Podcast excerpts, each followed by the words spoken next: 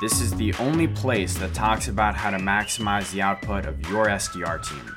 Every single week, we get insights from the best in class SDR leaders, diving deep into exactly how we can better lead our teams, constantly increase the output of our management, and leverage the systems that will allow our SDRs to perform at a much higher level.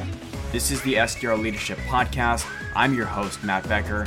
Do not forget to leave us a review and rate us on iTunes.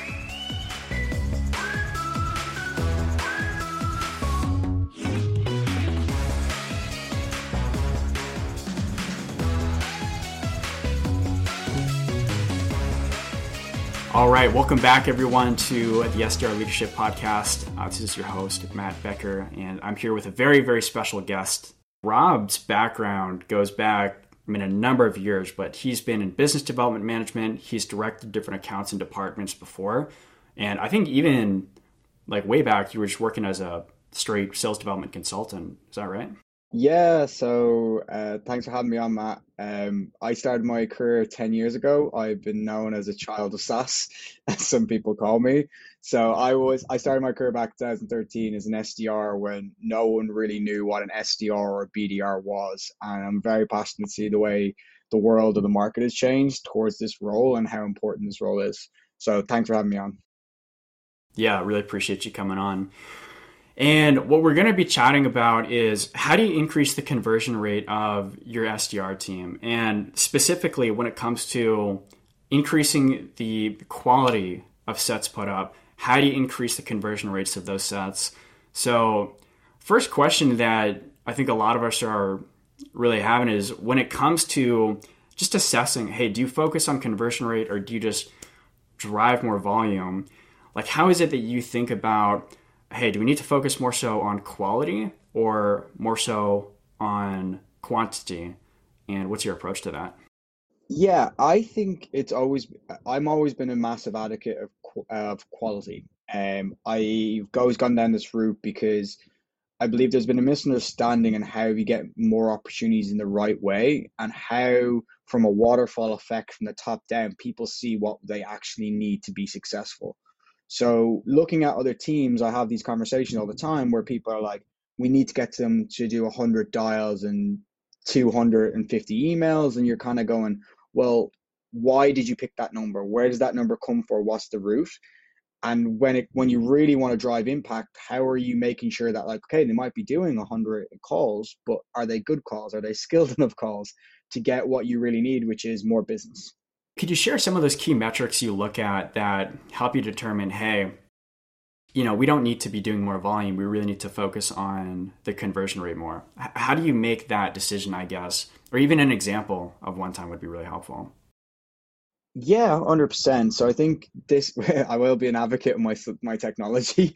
Um, having the data behind it is, is key. So what I look for at the crux of everything is how much activity a rep puts into every opportunity to create an opportunity that's going to be successful.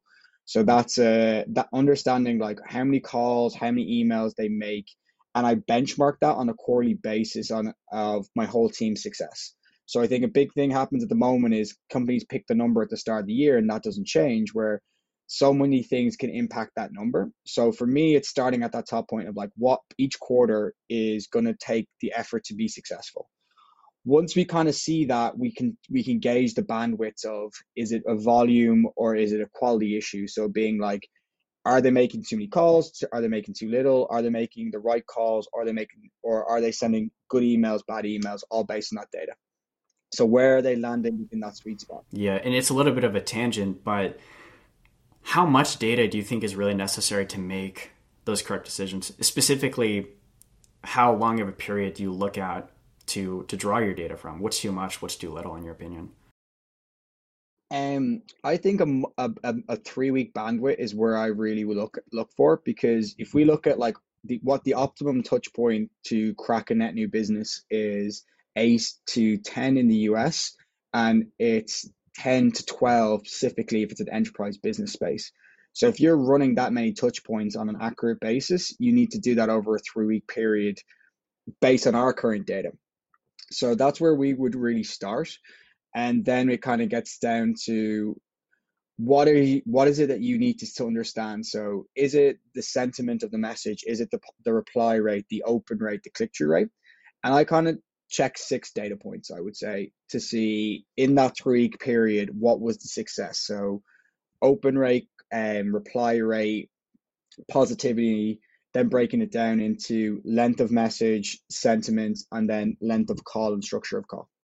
Do you ever use any points outside of those specifically when you're looking at increasing quality, or is it a pretty strict framework you follow where you just look at these six points? I think I've always had to benchmark it off those six so that at least I have the same format to understand if there's success there. And I think that's a big problem where if we look at one to ones, they're based on CRM numbers that we get, which are just like how many calls did this person make, how many emails they send, and there it and if you're a manager, whenever something goes wrong, the first question you're going to ask is, is it quality or quantity? The way the last 10 years have gone, it's, oh, managers are always going to be like, just keep doing the same thing. So it's always going to be a quantity issue. And you could just be driving a rep to insanity by pushing them that thing and not actually getting where, where I think taking that step below and understanding like sentiment, size of message, even looking at like the volume of contacts per account they send because that's one of the biggest things I, I see is like you need to understand if you're targeting a certain audience what's the right level of contact per account to get through the noise. So if it's like smb is it 3 to 5 if it's enterprise is it 10 to 12 all that kind of understanding leaves you removes as many of those doubtful questions that get me to that stage of sales management which i hate which is my gut tells me we need to do this I want to have as much data points as possible before I ever go down that route. yeah, for sure. So those are six like really good points. It would seem to you know getting the appointment scheduled. Do you use that same framework when you're assessing? Hey, the conversion rate of set appointments, as in like how many of those are really closing or becoming close one deals. Do you use that same framework, or is there another one that you use for that? No, abs- uh, it's straight down to um, those kind of key aspects. And then the, the one I talked there about was the sentiments. So we would monitor things about like what is the overall theme we're trying to approach. Have we gone down a industry topic route? Have we gone down a persona route? And I think the level that always is going to be the key to understanding what's converting right now and what's closing. So with a lot of my reps, the first question I have them ask their AEs in their one to ones is, "What deals are you closing right now? What's the uh, what's the last thing that you spoke to your biggest deal about?" And and then that is then pumped in once a quarter into our persona targeting, our industry targeting, and our message targeting, which is always going to drive that conversion rate up. Because I think what's happening is people are saying at the start of the year, "This is our go to market message," and they do not. They may adjust it halfway through where if we look at the last 18 months every quarter there's gonna there's been three changes to the market at least in every industry. So it's kind of about how you adapt and get quicker on them in order to get that conversion rate up. Okay right on. Yeah that's really good context. So could you run through those six points one more time for the audience? Yeah so first is going to be um, open rate. So like obviously we have this hierarchy of being volumes of calls and emails, but then we look at open rate, uh, reply rate, uh, response. So like, are they? Is it a negative or a positive response? Then we look at things like um, vo- um, context per email. So how many words are we using? So I know, for example, you can increase your reply rate if you keep it under by two x if you keep it under hundred words uh, versus the, the, the, the age old, perspective of send Wikipedia to them. Uh, we then look at we then look at things like um, call call connects um, and call sentiment. So we use a lot of data to understand like what are we actually saying? How is the message structured? Are we sounding like robots who are trying to pitch to the world, or have we become a humanized, personalized message that actually lands with the company? Okay, yeah, really appreciate running through those. So, like the next question I was going to ask is really how do you approach increasing those conversion rates? And it sounds like there's really six primary areas that you'll look at to do that. Um, I think one that you know maybe a lot of people would be curious about, just to pick one or two, when you're looking at hey, how positive or negative is the response coming in from someone? How do you approach improving that if, you know, maybe there is a negative response or if there's a positive one, how do you maybe increase the positivity of that? How do you really approach that? I think the, the first one we looked at is we kind of stay away from those gen.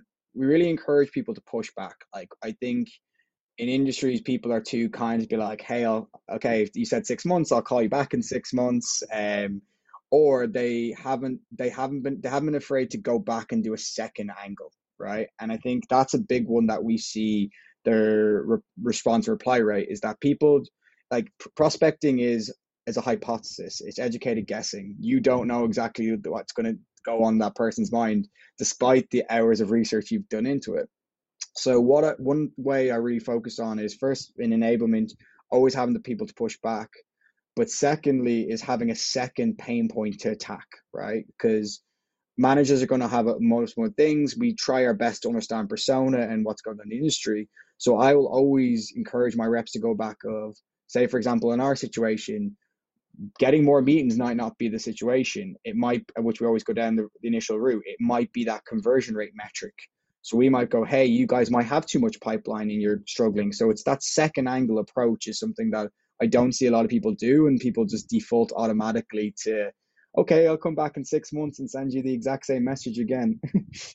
yeah, yeah. So you said at least two. I guess for your representatives, do you encourage them to have even more than two, or like three or four, and just keep hitting them?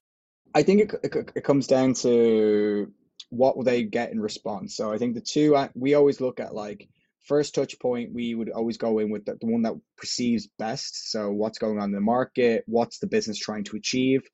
Um, and that's kind of coming down to value selling. Um, the second one would be, and uh, second one would be like a like a nuance, something that's connected to that main topic. So, I think it's really important. We see with companies, everyone knows their product inside out, but they don't actually know what the value their product solves.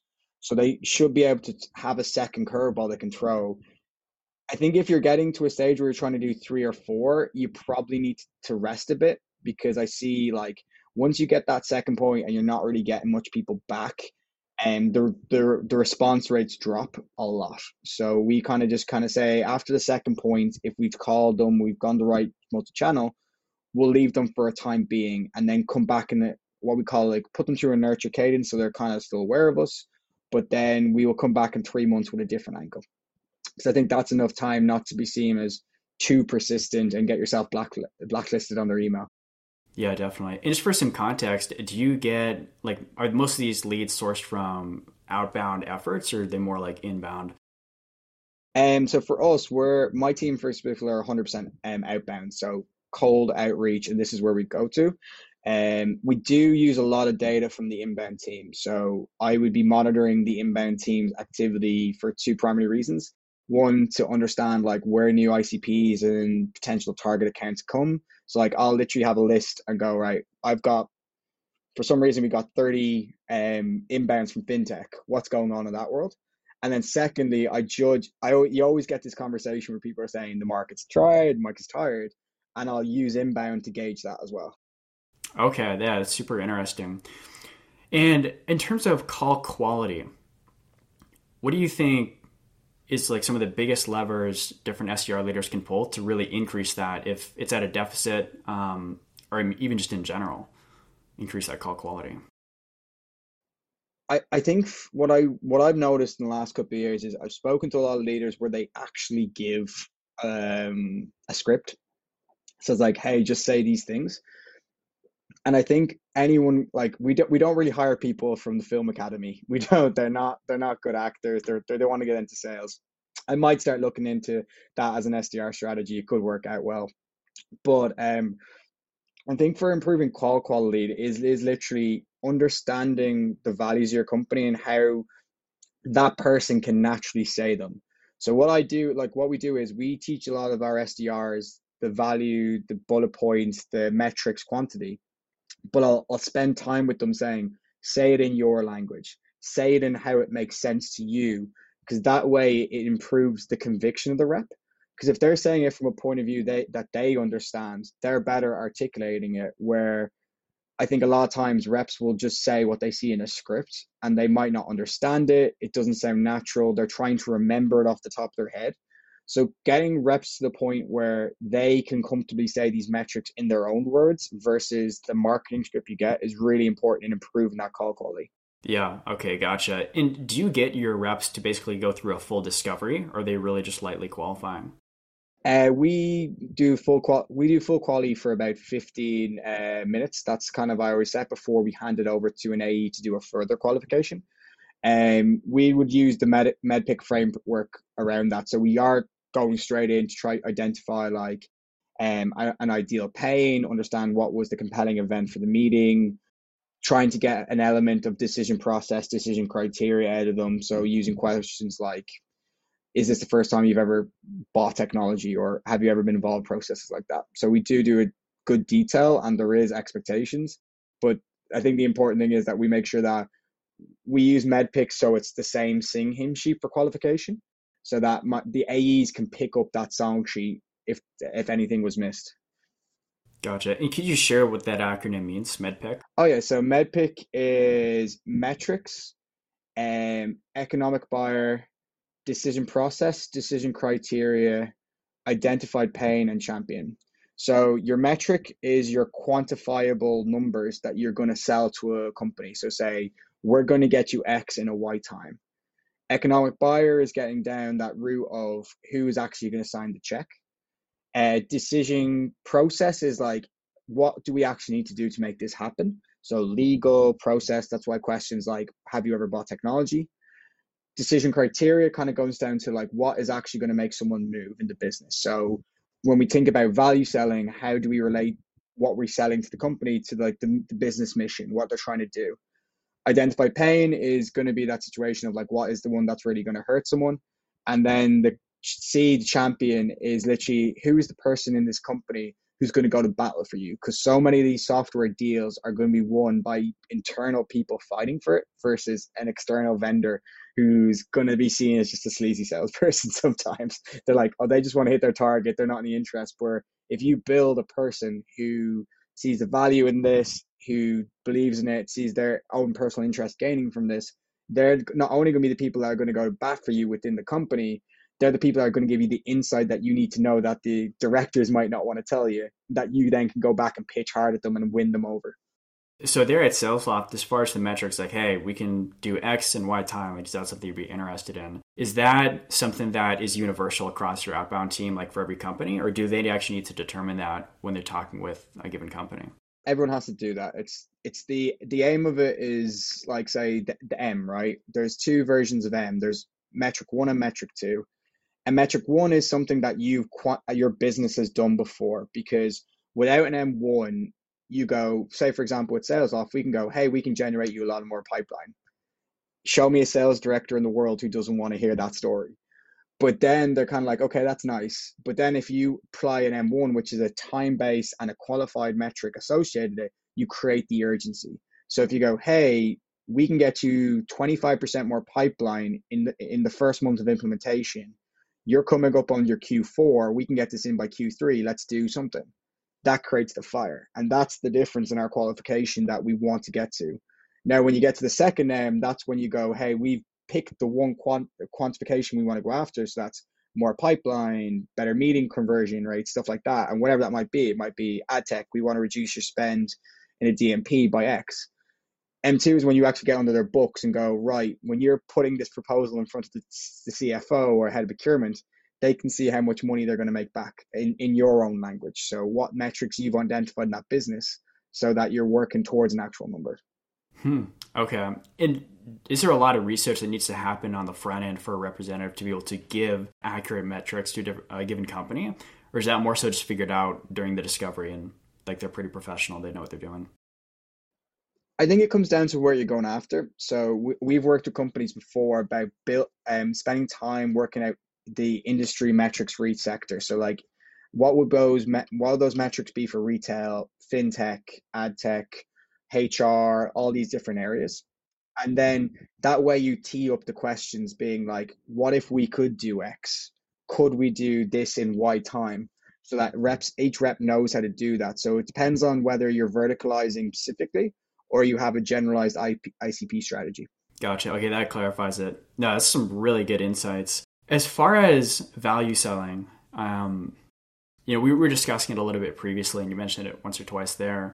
How is it that you use value selling to increase conversion rates? Um, I think it, for me, it's always come down to being relevant. Um, I think too many times with value selling, it's really understanding the missions of the business and the missions of the person you're selling to. So for me, what I've really worked on with enablement and we tried to find out is that when we're targeting industries and we're bringing on new reps, they know a lot more about the personas they're selling to, the life of the person they're selling to. They know a lot more about the industry and they have a program in their life that, that keeps them updated. Because at the end of the day, most of us coming into SDR and BDR worlds, we're first timers into this role, or we've been here for two years. And it's so easy to be misunderstood to the senior C level people that we're going at. So, for example, I've seen when I first came in, I sometimes saw like SDRs calling sales directors, and that sales director's going, "Hold the phone, I've I've been doing this for, for probably longer than you're alive. How are you telling me how to do my job? Where where if you go if you understand what's going on in the industry, you understand the day to day of that person, that conversation changes to is I you are you are senior, you know what you're doing, but I have something new that you might not know about, and that's what directors want to hear about. That's what why directors will take these calls. They want to learn about what's going on in their world that they're not aware of. What have they been missing? What's a new, the new trick, the new bubble, the new shiny thing that helps them achieve what they need? And mm-hmm. that's where value selling comes in versus spending time making sure every SDR or BDR is as good as an SC presenting the solution. Yeah. Could you actually define value selling as well? Like, what would you say really defines value selling? I think value selling, if I was to articulate it, would be a connection to the purpose of the business and the purpose of the individual in order for them to hit their hit their uh, their goals. And I think that comes down to that messaging of when we're talking to companies, it's so easy to get caught up in, hey, our product is great and it does X and Z, when it the conversation needs to be, you're trying to achieve this these are the hurdles. And then at the end of that kind of like if you think about it like from a pain funnel solution you walk in and they like I have a pain in my knee the doctor will diagnose you right going saying oh you have a knee injury with this in this cartilage. The same with business. It's like if you want to achieve something you need to understand how that works and then bring that person down to how your solution solves it where i think in the market people are far too much going in being like we're the nice shiny toy. Here's all the tech features technology bias. And it's that kind of simon Sinek of um why and the whys the circles like that. Yeah yeah. So it sounds like a lot of it is really having that like industry and, and persona knowledge versus you know maybe more of the like product or, or tech knowledge like understanding the intricacies on that end. When it comes to you know maybe giving your sdrs more of that industry knowledge more of that persona knowledge how is it that you actually train them on this how do you teach them to go about that? Um, I think for us, we do we we break it down into um, direct and also um, ongoing. So for personas, we will actually get like people in the company who are in those positions to come and speak to our, S, our SDR teams. So I think a lot of the folks of like f- focus of CFO is same across the board a lot of the marketing directors can give insights on what's going on. So using that, especially in onboarding, is key to being like, this is the life that I go through. The second one then comes into is what data sources you use and set up for your team so they all have access. So we talk about like trying to get like oh better situate software for enablement decks and stuff like that. But what we should really be looking is like if they're going after technology, do they have access to like TechCrunch? Do they use Bloomberg? Do they use the Financial Times? Do you give them time to actually spend each week to learn these things? Do you do things like open forum? So we do one where we spend um, half a day going through the previous deals of last quarter to understand what's going on in our market and seeing like what was the win points, what were the deal notices, so they're the kind of three things I would I would suggest to directors when they're thinking about trying to use value selling is the enablement to start using your own internal management. Second part is making sure each rep has a good direct feed and knows how to use it. I think too many times people have multiple different sources and it gets a bit lost. And the third one is using your own deals to understand what's going on in the market. In terms of establishing that direct feed, are there certain maybe you know articles or, or different sources of information that are like your go-to even for sales SalesLoft as an example? Yeah, for me, we uh, there's a brilliant company called Dealroom and Dealroom really focuses on because my target market is um, ICP growth, but so it gives me a lot of information. But the one that, I, but the second Bible I would swear by is TechCrunch. It literally gives me everything that goes on.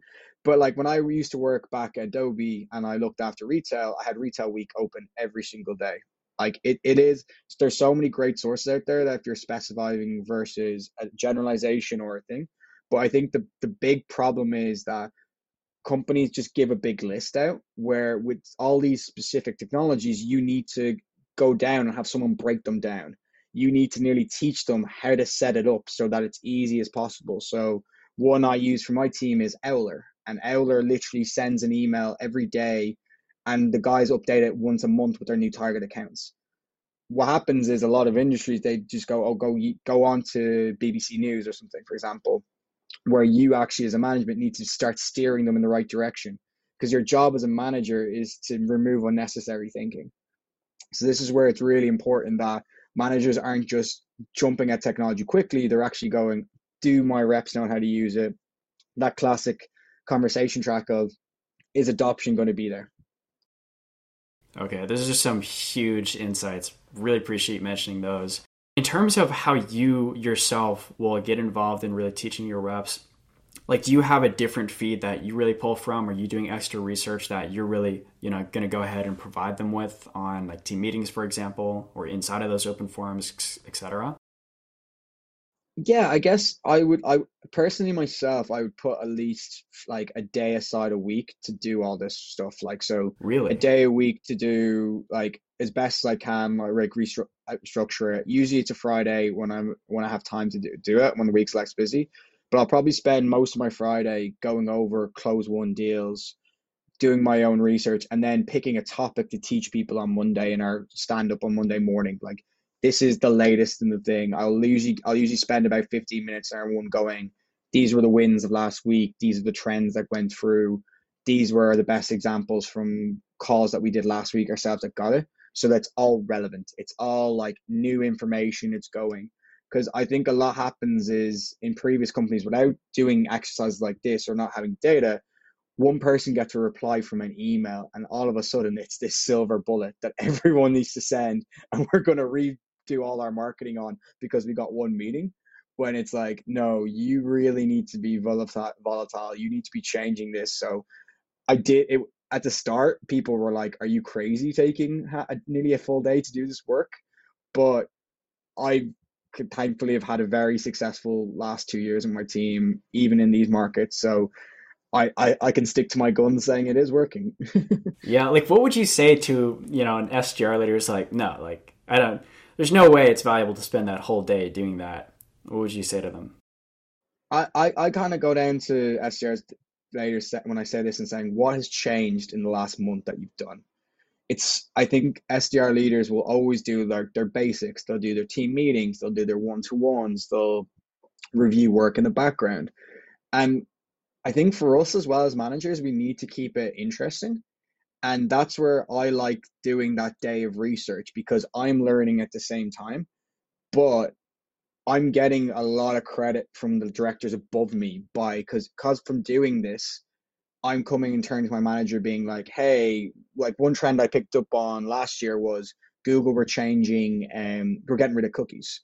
So i said every ad tech business has to change how they're going to sell we went after every ad tech company we knew and won so much business. And that got me so much recognition. But that came from that half day of reading articles being like, oh, this is a game changer for my industry.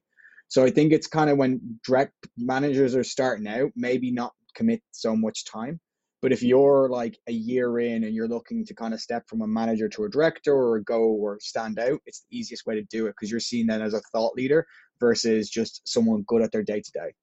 Okay. So I got to ask then, in terms of you giving feedback to your setters, I guess like what are those core areas you really focus on? Like how much do you really, you know, go ahead and do call reviews and, you know, giving them more of the tactical versus just teaching them this this industry knowledge? Um, I do spend a bit of time, so I, I kind of work uh, on an hour per rep. That's kind of my basis minimum per week.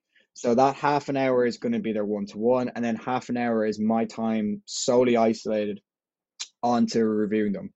Now, I am fortunate again to say I work in a company that's built to do this. So I have things like call recording technology, I have direct feedback into sentiment analysis.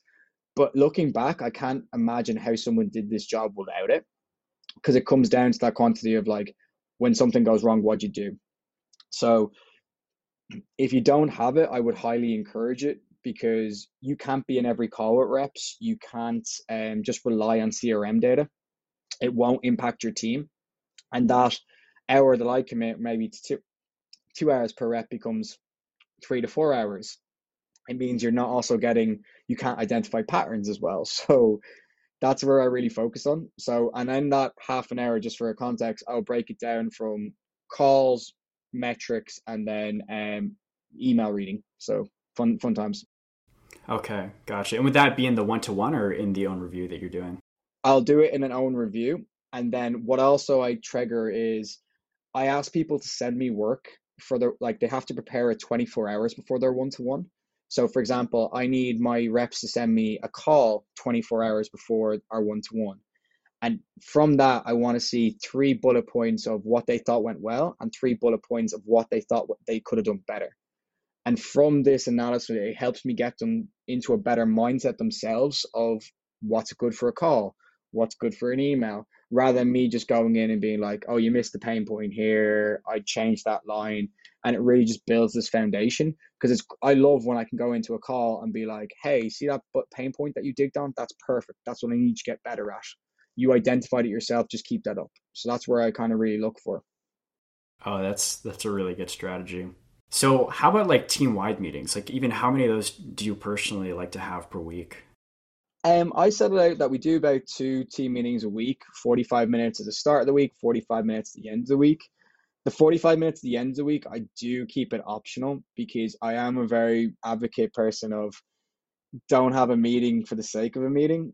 And I see that like if I think it like if you actually go into Google Calendars now, it shows you how much meetings the reps do per week and I actually keep an, an eye on that tab because I remember like during lockdown, especially, there was an element where we were having so many meetings, and there was an element of in my previous role where we were being forced to have meetings because people were like, we have to keep an eye on everyone, we have to know what they're doing. And I just got to a stage where I was looking at them and going, so many people in this meeting are zoned out. so I would focus on maybe two meetings a week, one with an emphasis of what's the game plan for the week, what's the focus for a week, and then the second one being on enablement.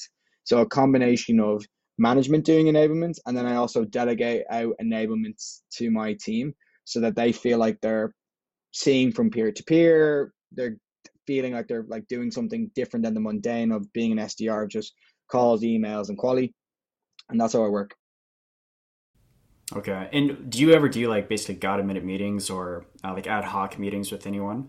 or like even any other meetings aside from those weekly and then the one-on-ones yeah i i think i think you have to have that transparency with both your team. so we do have a do not wait kind of policy so if i'm ever researching or saying spend that day and i see maybe a rep did a really good email i'll be on to them being like hey straight away do it so all being reactive but i think what you have to be careful when you do those like one-to-one meetings is I think too many times management, and I've seen it before, is like something might happen, they're pissed off, or something. Sorry, apologies, or something might happen, and they're um they're really excited, and they don't think to the crux of what this is. So I do always take a minute to think about what I'm about to say, because you want to ensure that it's fitting in with best practice, it's fitting in with scope, kind of stuff like that. Okay, gotcha. Yeah, no, that makes a lot of sense. One one of the questions I was really curious about is, do you think it's ever futile to really focus on increasing a given setter's conversion rate or your team's conversion rate? Like, is there a limit you can hit where, you know, maybe it's not as ideal in terms of innovation specifically? Yeah, no, I do. Um, I think going back to that point we we talked about at the start, it's under it's the waterfall effect of understanding what number you really need to hit and keeping that in line. So I remember I actually had this conversation last year about reducing the number because we needed to win bigger deals. To get those bigger deals, I needed to have more time, more stakeholders brought in, and um, more. Um, I needed to under, have the opportunity to pitch multiple parts of the product, of the solution. If we had just stuck to the com- traditional conversions, we wouldn't have hit those overall business one criteria. So I think really like when you see like, okay, I need to get this many meetings flipped, you need to understand like why is the root of that, where does it come from? And the innovations that we've seen to do that are kind of like giving people different like kind of snippets and access, giving people different value talk tracks, just increasing them. That's where the real change has come. Thanks for tuning in, everyone, to another episode of the SDR Leadership Podcast. I did speak with Rob afterwards and if you'd like to get in touch with him, he did say that was okay. Head over to the LinkedIn that you see in the description below, Rob Byrne. If you search for him there, you should be able to find him either way. Guys, one last thing. If you haven't already, if you got any kind of value out of this episode, or even if if not, go ahead over to the iTunes and drop us a review, drop us a rating. That will do two things. One, it'll get me feedback around what I should adjust so that I can provide better content and interviews for all of you and better info. And number two, it'll help bring more SDR leaders to the space so that we can uh, continue to improve the quality of all of this stuff. So that would be extremely helpful. Go ahead and do that if you haven't already. I'll see you guys in the next one. Appreciate you all.